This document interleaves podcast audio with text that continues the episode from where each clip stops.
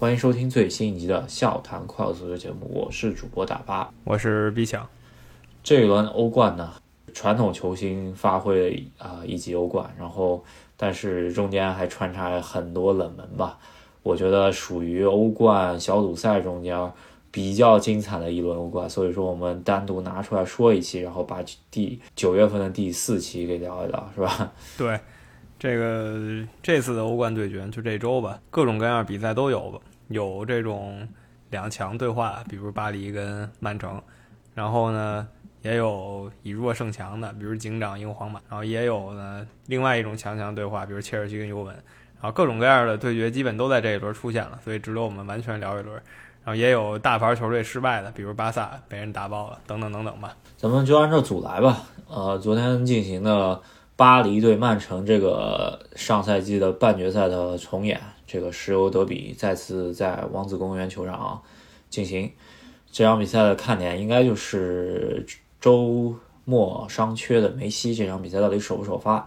首发一出来，呃，哥仨都在，是吧？对，宇宙级锋线了，内马尔、姆巴佩，然后当然了，还有腕儿最大的梅西。那其实这场如果说只用一句话最后形容这场的话，就是说梅西打入了在巴黎的首球，而且是非常非常精彩的一球，确实也是杀死的比赛吧。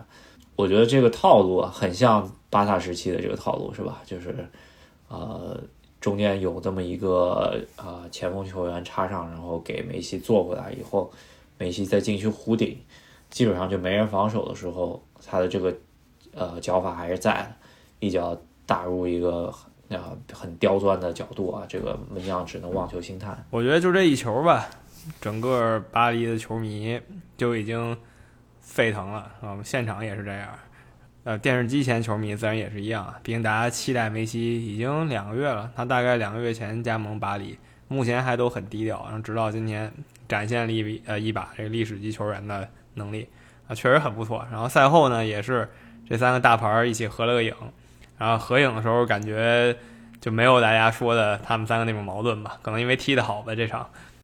我觉得就是一赢遮百丑吧，这个赢球肯定笑脸相迎啊，这个，呃，主要还是困境的时候，呃，输球或者赢不了球的时候，啊、呃，这些大牌去怎么处理这个关系，我觉得这个是最关键的，是吧？这个就得看教练，还有一个就是他们的队长等等了。就像我们前两天那期刚说过的，现在巴黎这么赢，教练大家都觉得要下课，是吧？这个实在是因为压不住。就是你赢都已经只是一个薄薄的一层纸盖住这些矛盾了，这些矛盾可能还会突发，所以我们关注一下巴黎最后会怎样。嗯，呃，我觉得这场赢了以后呢，基本上开了个很好的头吧，在第一场没有呃拿下小组最弱的球队，现在来看也不一定是最弱了，是吧？呃，但是这一场直接可以说是小组前二呃争夺的时候。把曼城拿下，我觉得波切蒂诺应该松一口气。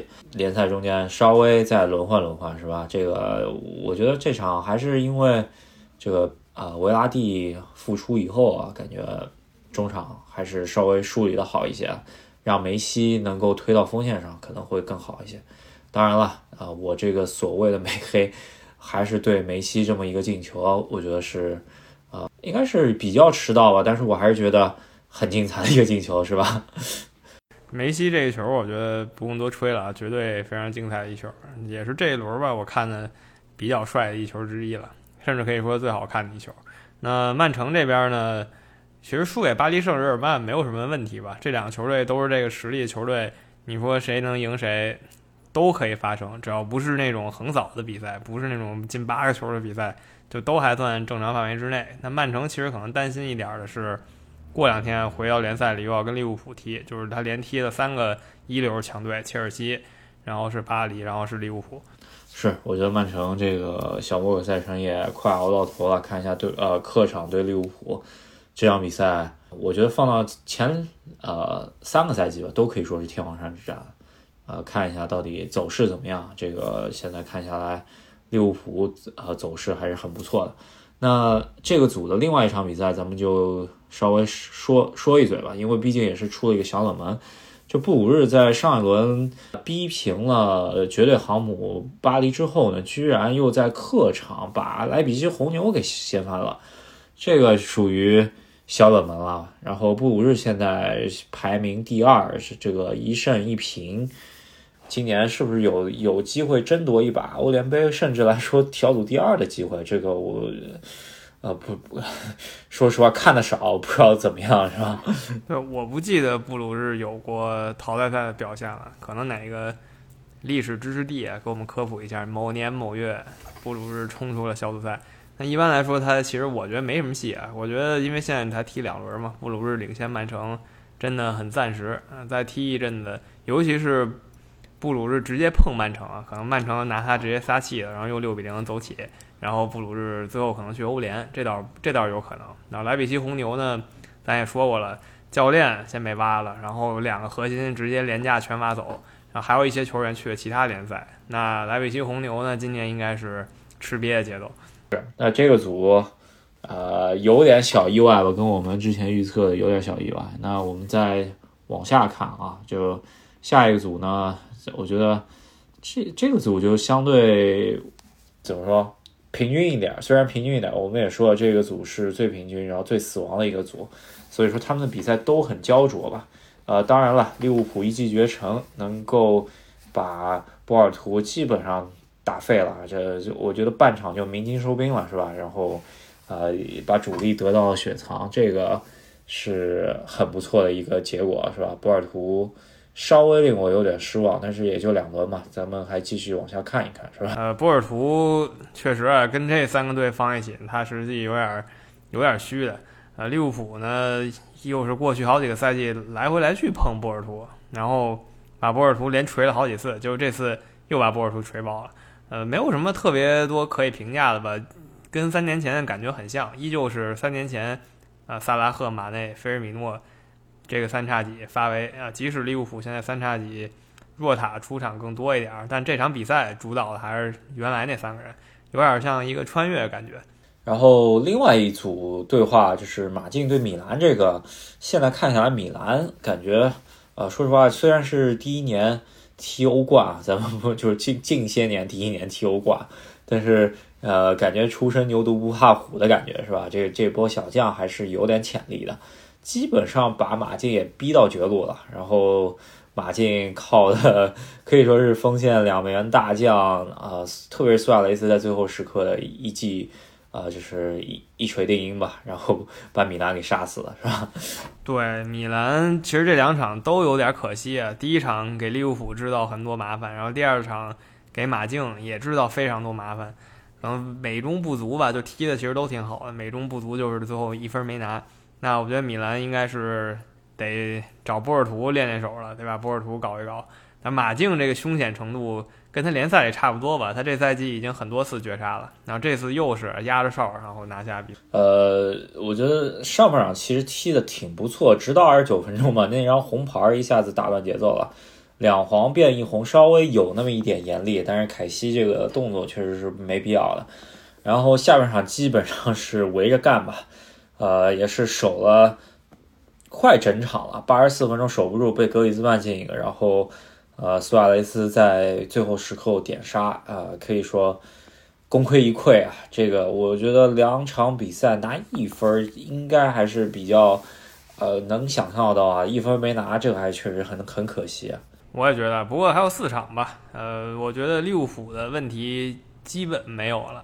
我可以，虽然这不是说已经。不知道自己姓什么了，就是我感觉这么踢下去应该最差能拿小组第二，可能米兰啊，如果奋起直追的话可以追一下马竞，因为马竞其实这赛季他状态非常不稳，我们群里有个群友也是一直在黑主教练，是吧？反正节奏就是黑了八十五分钟，然后呃九十分钟又吹了，是吧？对，没错，就真的好几次了，是吧？连续连续黑黑黑黑到九十分钟九十五分钟真香啊，因为赢了。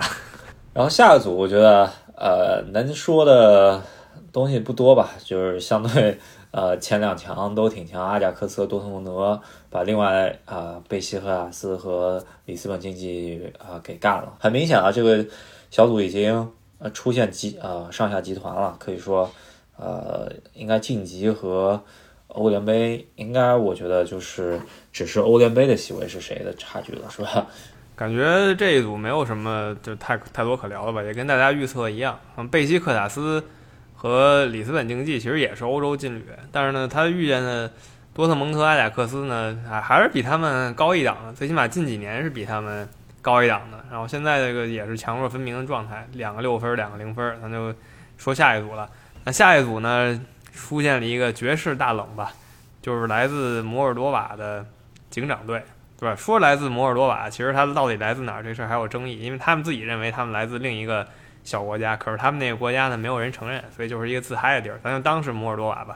然后他来自摩尔多瓦的这个警长队呢，居然掀翻了皇马，这个真的太惊人了。所以他现在两战两胜，高居榜首。我觉得上一场把那个顿涅茨克矿工给掀翻了，就已经是一个冷门了，因为毕竟第一次踢欧冠淘汰赛，呃，淘汰呃呃欧冠正赛的小组赛啊，第一次进到这么一个阶段，呃，之前应该踢过欧联杯。但是这个把欧冠小组赛经验很足的顿涅茨克矿工给掀翻，这场直接就来了个更大的，是吧？这皇马在自己的主场，然后呃，虽然皇马机会很多啊，但是呃，首先人家先进的球，然后皇马很奋力的扳平了以后，呃，居然啊，就是在人家这个门门将已经是超神发挥的情况下。呃，在中场结束之前，人家来了一个超级世界波，这个球，我觉得这一轮应该是最最佳进球了，是吧？呃，其实说到这儿的时候，刚才可能聊梅西的时候，我没想到，没想起这球，现在突然说起这个了，我觉得确实可能这个球还高梅西那球一球啊一头啊，毕竟他是一个弱队，然后超级世界波拿下了皇家马德里，这个感觉也。不太一样啊！梅西那球虽然也精精彩，不过呢是一个扩大领先优势进球，啊，没有这么让人啊眼前一亮，眼睛一跌。这个警长队啊、呃，虽然你不知道他从哪来的，是吧？这个摩尔多瓦可能大家开地图还得稍微找一找，是吧？这个，但是他晋级的路上，这他本身是东欧这么一个国家，就是他晋级的路上赢了俩东欧国家，可以说是自己的近邻，就是红星和萨格拉布迪纳摩。然后可能大家说，哎，这个是不是他知道东欧足球的套路？然后没想到，这个在前一场赢了东欧另外一支球队顿涅茨克矿工以后呢，这场呢第一次来西欧踢吧，而且还是客场，居然就在皇马这个。把呃把比赛给杀死了，这还挺挺刺激的，是吧？因为毕竟这帮球员，呃，说实话，咱们看他身价的话，估计西乙能踢上吗？我估计也就跟武磊差不多吧，是吧？是这个球队再强调一遍，虽然他是来自于这么一个小地方，甚至说地图你得找放大镜，能放大镜找的这么一个地方。那这些球员其实是全世界各地的，他们是一个超多国联合部队，并不是像有的球队就来自于一个就是非主流的足球国家，他可能球队以本土球员为主。这个警长队呢，其实是满世界人都有，基本是天涯海角全凑齐了啊，是这么一个非常有意思的队伍。那击败皇马呢，我觉得他的知名度啊一下冲上去了，而且名字确实非常好记，对吧？警长队很容易记。那这个组另外一场，国米和顿涅茨克矿工这边。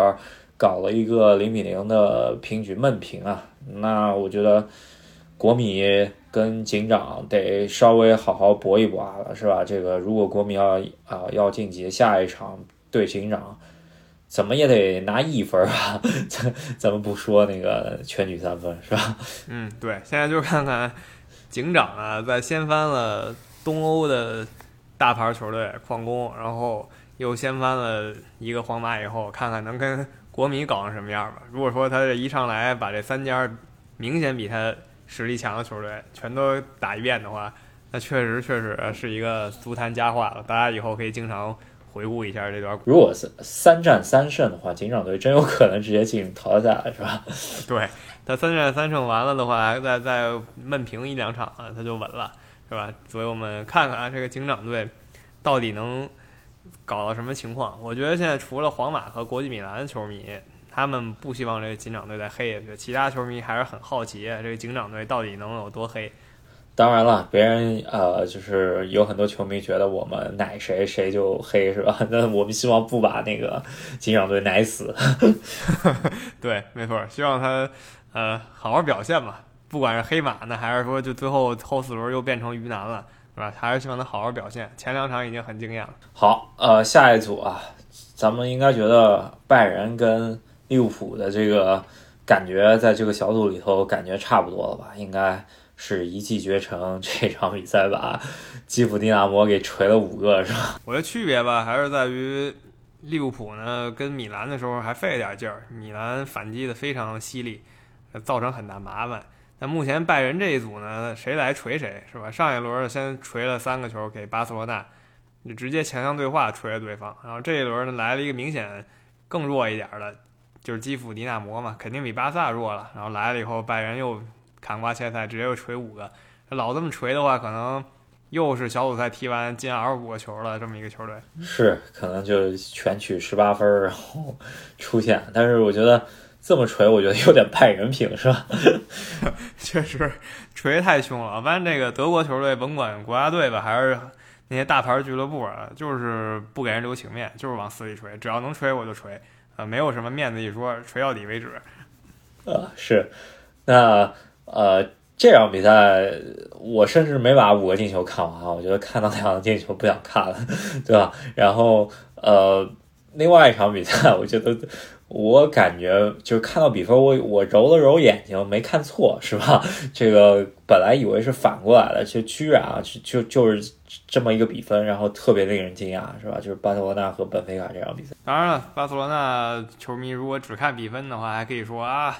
我们有一个黄牌，十呃红牌，十人作战输给本菲卡。那你再仔细一看呢，红牌是三比零之后的事了，所以说在场面上是完败，真的完败。呃，巴塞罗那怎么说呢？虽然说输得很惨，但并不是世界末日吧。我可能还是一个观点，就是如果英超或者意甲球队，然后在联赛里或者欧冠这么输，他可能要担心担心，但是西甲双雄呢，其实还好。其实他在联赛瘦死骆驼比马大嘛，我觉得巴塞罗那他现在再低谷，他也低不到联赛第五名吧。所以说，只要能踢欧冠，你离复兴就不是很远。最近公布那个呃西甲球队工资帽，这个巴塞罗那只有不到一亿欧元的工资帽，这个也是因为他这些年的。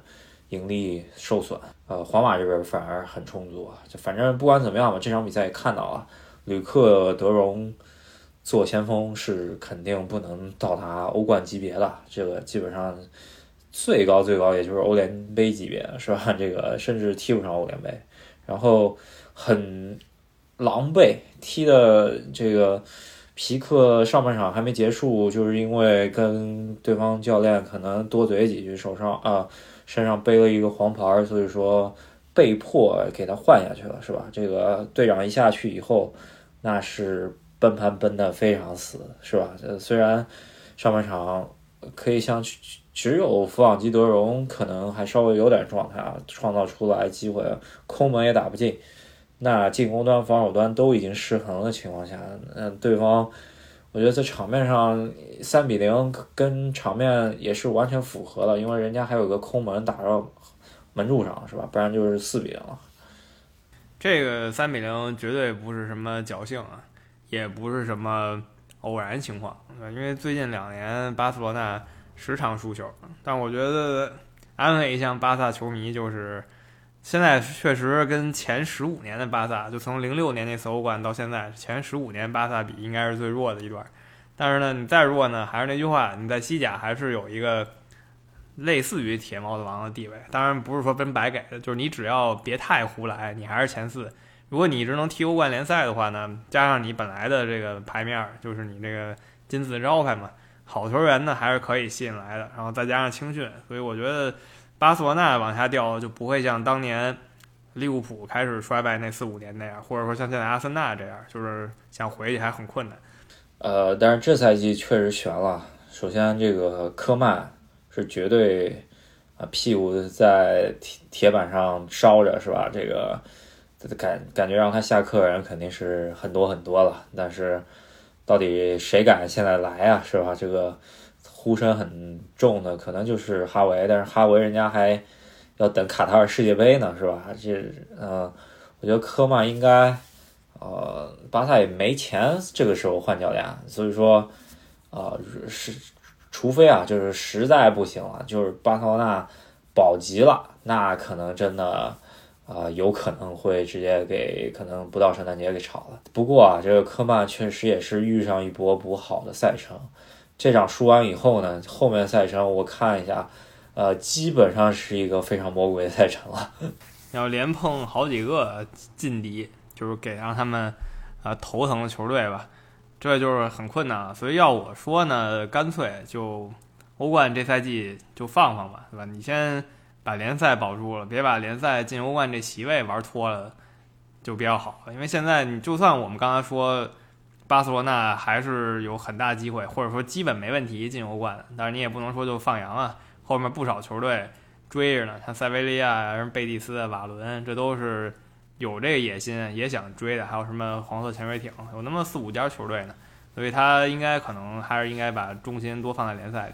呃，这场比赛完了以后，直接对话啊，就是呃争冠大热门马德里竞技，然后就是劲旅瓦伦西亚，然后下一轮欧冠，这个基辅迪纳摩你怎么也得赢一下吧，是吧？让球迷看到希望。接下来就是国家德比了，然后再过几轮，呃，就是有两轮稍微弱一点的球队踢完欧冠之后回来，马上就是呃巴塞罗那德比了，然后再完了以后就是对比利亚雷尔，这我可以说。看一眼，可能就十一月初可能能歇一下，到十一月底都是非常难的赛程啊，是吧？未来两个月没有善茬吧，真的没有善茬啊、呃，因为未来两个月就像你说的啊，十一月初的时候稍微遇几个不太行的，但是这中间呢充斥着西甲的一一众强队，对吧？皇马和马竞就不用说了，还有他永恒的死敌吧，西班牙人，这都是这段时间会遇见的。然后欧冠还有三场，所以。必须要取舍吧，我觉得你什么都想要呢，最后结局可能就像热刺队这几个赛季那样，就是什么都没有，所以你还是得取舍一下。毕竟巴萨当年在辉煌，现在务实一点，现在这个阵容像吕克德容什么的，着实不太行。呃，巴萨球迷，呃，现在可能还有令人不爽的一件事吧。这一轮咱们刚聊完是吧？所有离开巴萨的球员好像。在欧冠中间都进球了，就给人错觉是这个感觉啊。咱们能想到的，我现在就是呃一个梅西嘛，对吧？还有马竞那俩员前锋，然后再加上呃比利亚雷尔这个帕科老将帕科也进球了，这个真的是可以说是在说伤口上撒盐了。对，既然你已经说到帕科了，是吧？咱就转移到下一个组吧。今天呢？比利亚雷尔就是帕科所这个所在的这个队，然后在曼联这儿最后惜败给曼联。那今天咱们就得说一下 C 罗这一场，确实最后那个球踢的非常果断，然后非常坚决，然后呢体现他应该站出来这个领袖风范，绝杀的比赛。呃，换一个球员呢，他都不一定敢承担这个责任吧。这场比赛呢，咱们首先说场面吧，场面就是五五开的一场比赛。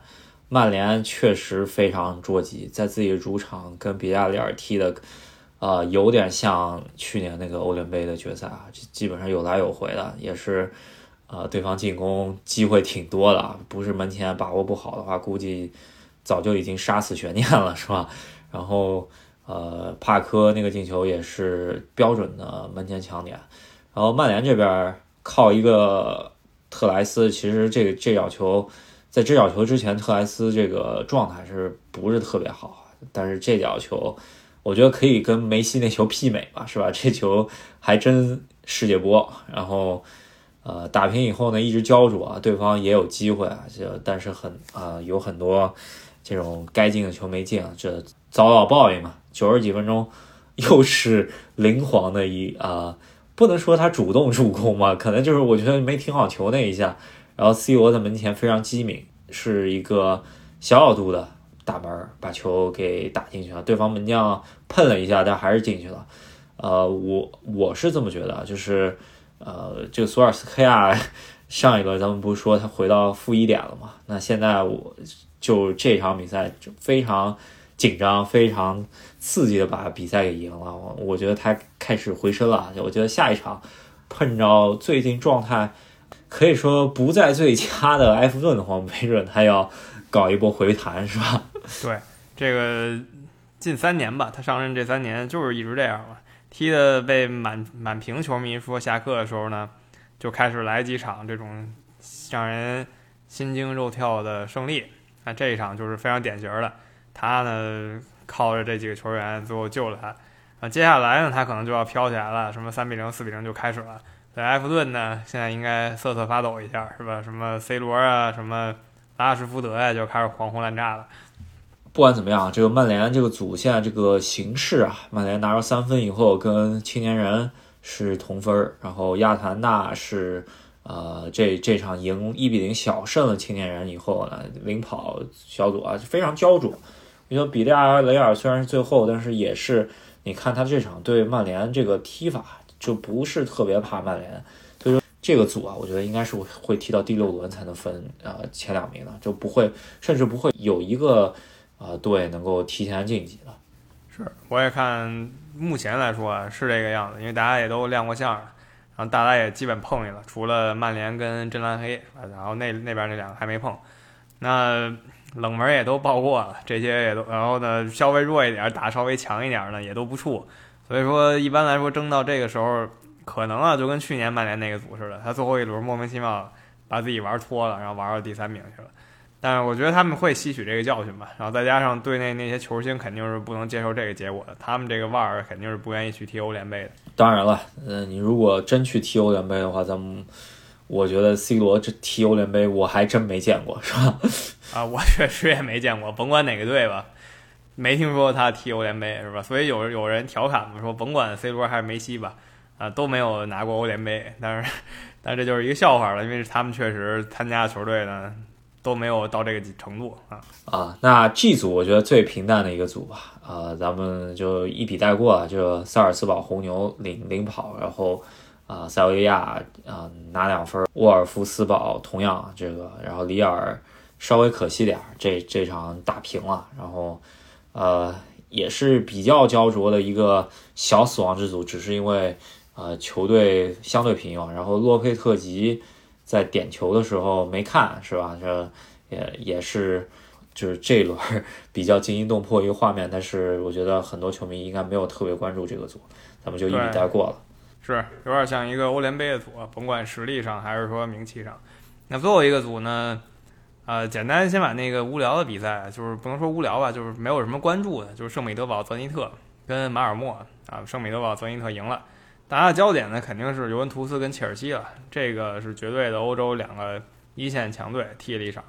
那切尔西呢，确实啊可能也到了一个疲惫期了，连续跟曼城还有尤文这样踢完连输两场，不过都还好，就是输一个球，所以我觉得这也不是什么大问题吧。应该是属于到了一个状态往下调的时候了，这个可能对热刺的时候是最好的时候，然后就有点累了。我觉得这个主要赛季初开始的比别的球队稍微早点吧，欧欧超杯，然后呃，我觉得问题还是出在前场进攻端进不去啊，就是卢卡库只有一个点，然后乔德堡。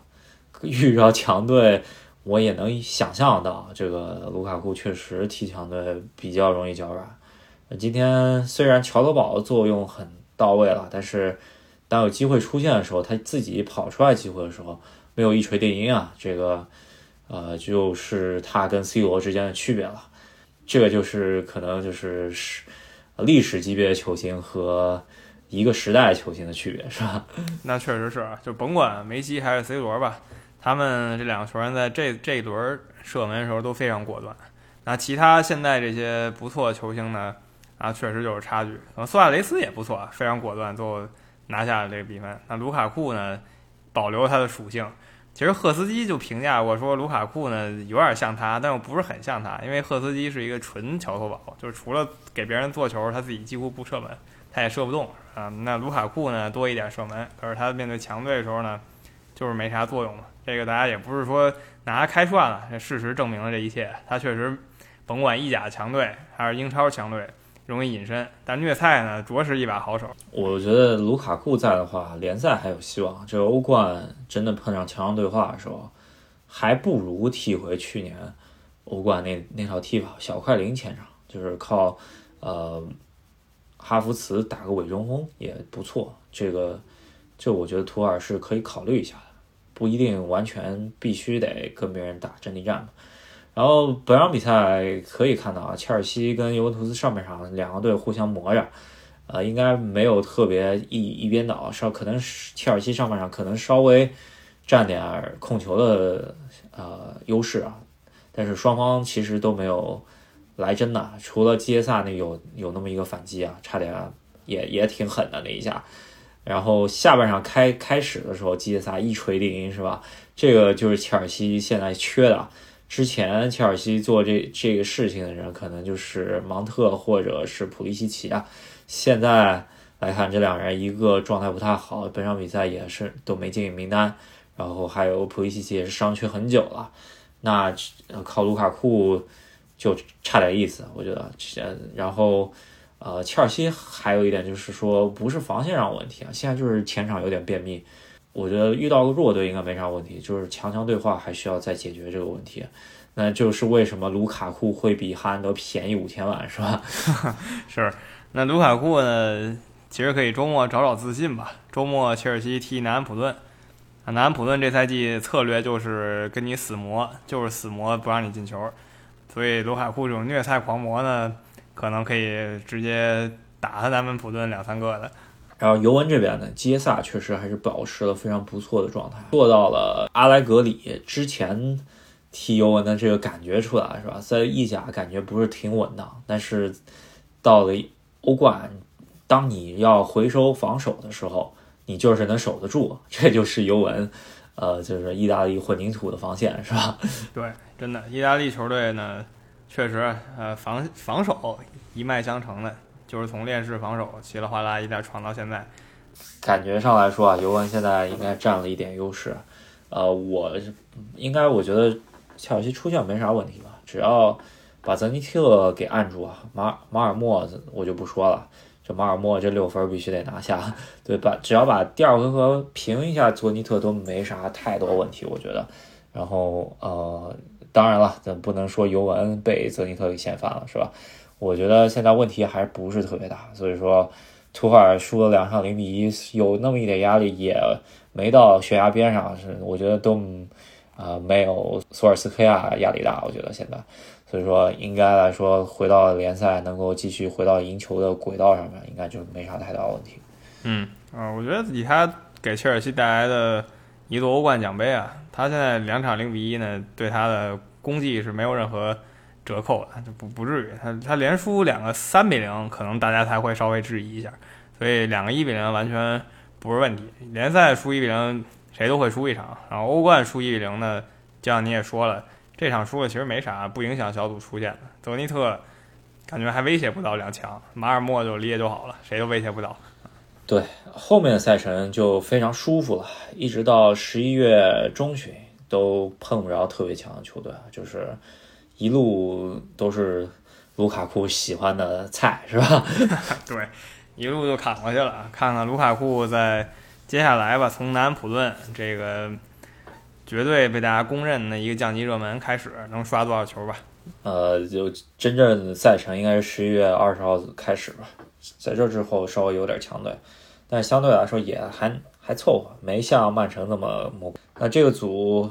那这一轮的欧冠也就聊差不多了，我觉得，呃，最令人惊讶的确实还真是本菲卡的三比零巴塞罗那，这是我呃这一轮最最惊讶的一场比赛。还有就是皇马输给了警长，这西甲双雄呢双双败北啊，确实让大家意外至极。那好，那我们这一期节目就先聊到这儿，然后啊、呃、看一下本轮英超的表现，然后之后再跟大家聊了。我觉得。离国足那个踢越南队，呃，不远了是吧？这个我感觉下一期节目可能就是聊那，可能就是要不吐槽国足，要不就国家队雄起了是吧？对，下一期节目呢，我想啊，就就两个可能吧。如果说国足败了，那或者平了吧，那直接就是一期狂喷啊，喷完完事儿也不用想世界杯了。如果赢了呢？还可以理性讨论一下国足的出现几率，我觉得就这两种可能了，别想什么啊，打平好有机会啊，打平就是就是就可以告别了，真的不用想了。呃，神兵难救是吧？这个是，确实，如果打平的话，咱们得好好想一想下一届该怎么发展了，是吧？对，打平了直接备战，备战二零二六就完事儿了。那这期节目就跟大家聊到这儿，喜欢我们节目的朋友，别忘了在喜马拉雅上还有微信公众号上关注一下我们，支持赫斯基大帝。那想要加我们微信群的朋友们，也可以通过我们微信公众号回复任何消息就有添加方式。好，那我们下一期再见。好，下期再见，祝大家国庆节快乐。